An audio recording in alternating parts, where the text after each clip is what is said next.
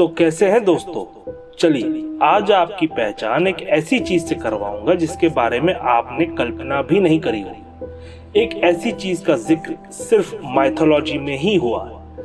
लेकिन अगर मैं आपको ये बोलूँ कि इसकी खोज उन्नीस सौ इक्यानबे में करी गई और इसकी उम्र लगभग 5000 साल की है तो क्या आप यकीन करेंगे? मुझे मालूम है थोड़ा सा मुश्किल है, लेकिन ये हकीकत है। नमस्कार दोस्तों, मेरा नाम है चंदन और आप सुन रहे हैं हॉन्टेड फ़ाइल का ये खौफनाक एपिसोड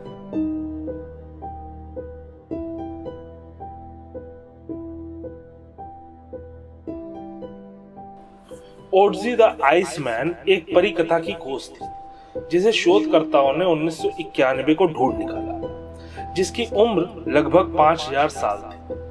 कमाल की बात यह थी कि उसकी बॉडी में बने हुए टैटू साफ़ साफ़ देखे जा सकते थे।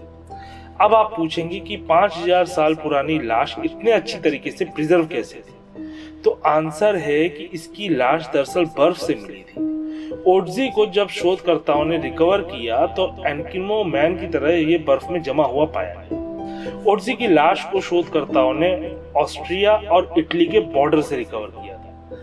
जब ओडजी इन्हें मिला तो शोधकर्ताओं को लगा कि शायद ये कोई पुराने जमाने का क्लाइंबर रहा होगा जो अपने साथियों से बिछड़कर ठंड में जम के मर गया। लेकिन उन्हें इस बात का जरा भी अंदाज़ा नहीं था कि जिस लाश को वो देख रहे थे, वो कोई और नहीं, बल्कि वो लाश माइथोलॉजी के इतिहास का सबसे बड़ा सबूत होने वाला है। ओटजी की डिस्कवरी 19 सितंबर 1991 में दो जर्मन टूरिस्ट ने मिलकर करी थी। ज़मीन से लगभग 10,530 फीट की ऊंचाई पर ओडसी की डिस्कवरी हुई थी। आज तक ओडसी के ऊपर कई सारे साइंटिस्ट मिलकर अपनी शोध को जारी किए हुए सबसे पहले साइंटिस्ट ने यह पता लगाया कि ओडसी की मौत दरअसल हुई कैसे। जब आज के मॉडर्न इक्विपमेंट का सहारा लिया गया तो पता चला कि ओडजी की मौत किसी ऐसे एरो यानी कि तीर से हुई, जिसने स्किन के किसी भी भाग को नुकसान पहुँचाए बिना ही अंदर के टिश्यू को काफ़ी डैमेज कर दिया था। और इसी वजह से वो ट्रोमा में चला गया और ओडजी की मौत हो गई। साइंटिस्ट को भी अभी तक इस बात का यकीन हो गया था कि ये शायद उस समय का रहा होगा, जिस समय मनुष्य अपने दोनों माइंड यानी कि कॉन्शियस और सबकॉन्शियस माइंड का अच्छे से इस्तेमाल करना जानते हुए ओटसी की लाश के डिस्कवरी के समय सिर्फ़ लाश ही नहीं मिली थी, उनको एक पूरा वॉरियर का सेट भी मिला था, जिससे एक बात तो क्लियर थी ओटजी कोई साधारण व्यक्ति नहीं, बल्कि एक योद्धा था। ओडजी के पास से काफ़ी सारी चीज़ें मिली जैसे कि धनुष, तीर एक्स ड्रैगर जो कि कांसे की बनी हुई थी। अगर उस हिसाब से हम ओडजी को द्वापर युग का बोले तो कोई खराबी नहीं होगी। और ये बोला जाने लगा कि ओडजी और कोई नहीं, बल्कि एक हिम मानव की टोली का सबसे खतरनाक योद्धा था। 2004 तक वैज्ञानिकों ने मिलकर काफ़ी सारी चीज़ों का पता लगाया था।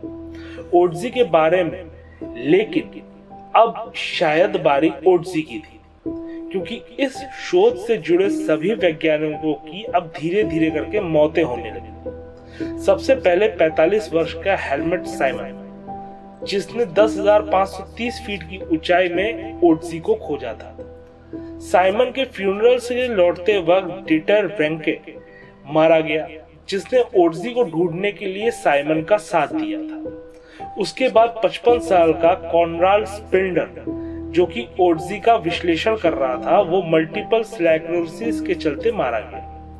उसके बाद ओडजी का फॉरेंसिक एक्सपर्ट रेनर हैन जो कि कार एक्सीडेंट में मारा गया। फिर कर्ट फ्रिट्स की बारी थी। जो एक माउंटेन क्लाइंबर के साथ साथ एक रेस्क्यू टीम का कमांडिंग ऑफिसर भी था, जिसने ओटजी को नीचे लाने में मदद करी थी, वो एक हिमस्खलन के चलते मारा गया। रेनर होल्स एक फ़िल्म निर्माता था, जिसने ओटजी के लिए सारे के सारे पेपर वर्क और डॉक्यूमेंटेशन को तैयार किया था। वो ब्रेन ट्यूमर की वजह से मारा गया। अब ओटजी के हिट लिस्ट का आखिरी शिकार था एक जीव वैज्ञानिक, जिसका नाम था टॉम लॉय टॉम लॉय ने दरअसल ब्लड के अलग अलग सैंपल को टेस्ट किया था, जिसमें उसने बताया कि ओडजी सुपर नेचुरल शक्तियों से लेकर एक ऐसा योद्धा था, जो पल भर में किसी भी लड़ाई की स्थिति को चुटकियों में बदल सकता था। उसने ये भी बताया कि ओडजी को शायद कबीले से निकलते वक्त ही किसी खास व्यक्ति ने जहर दिया था, लेकिन उस स्थिति में भी वो काफ़ी बहादुरी और दिलेरी से लड़ता गया और आखिरी में एक ऐसे तीर ने उसका शिकार किया जो स्किन को नुकसान पहुँचाए बिना ही उसके अंदर के टिश्यू को डैमेज करता रहा। और इस तीर ने जहर को शायद ट्रिगर करने का भी काम किया था, जिसकी वजह से वो काफ़ी तेज़ी के साथ ओटजी के शरीर में फैलता चला गया। 2005 में अचानक से टॉम लॉय के शरीर में ब्लड कैंसर के सिम्टम्स नज़र आने लगे, जिससे उनकी मृत्यु हो गई। आप लोग ये सोच रहे होंगे कि सबकी डेथ तो नेचुरल से हुई, फिर ओटसी कैसे जिम्मेदार है? दरअसल टॉम लॉय और उनके साथियों ने जो भी परीक्षण ओटसी के ऊपर किए थे, उस पर से काफ़ी सारे राजों पर से पर्दा उड़ गया था। और तब सारे टीममेट्स ने मिलकर यह फैसला किया कि ओटजी के ऊपर एक किताब लिखी जानी चाहिए। और दुनिया के सामने ओटजी के इतिहास और उसके ऊपर पड़े हुए राज से पर्दा उठा देना चाहिए। और फिर किताब जैसे जैसे खत्म होती रही वैसे वैसे ओडसी से जुड़े सभी लोगों की मौत होती जा रही थी। एक साल के अंदर सात मौतों का होना कोई इत्तेफाक नहीं था। और वो भी सारे के सारे जो ओडसी के ऊपर विश्लेषण कर रहे थे। अब अगर आप इस कर्ज को नहीं मानते तो आप इटली के पर्वत के उस हिस्से में जा सकते हैं, जहाँ ओडजी की लाश मिली थी।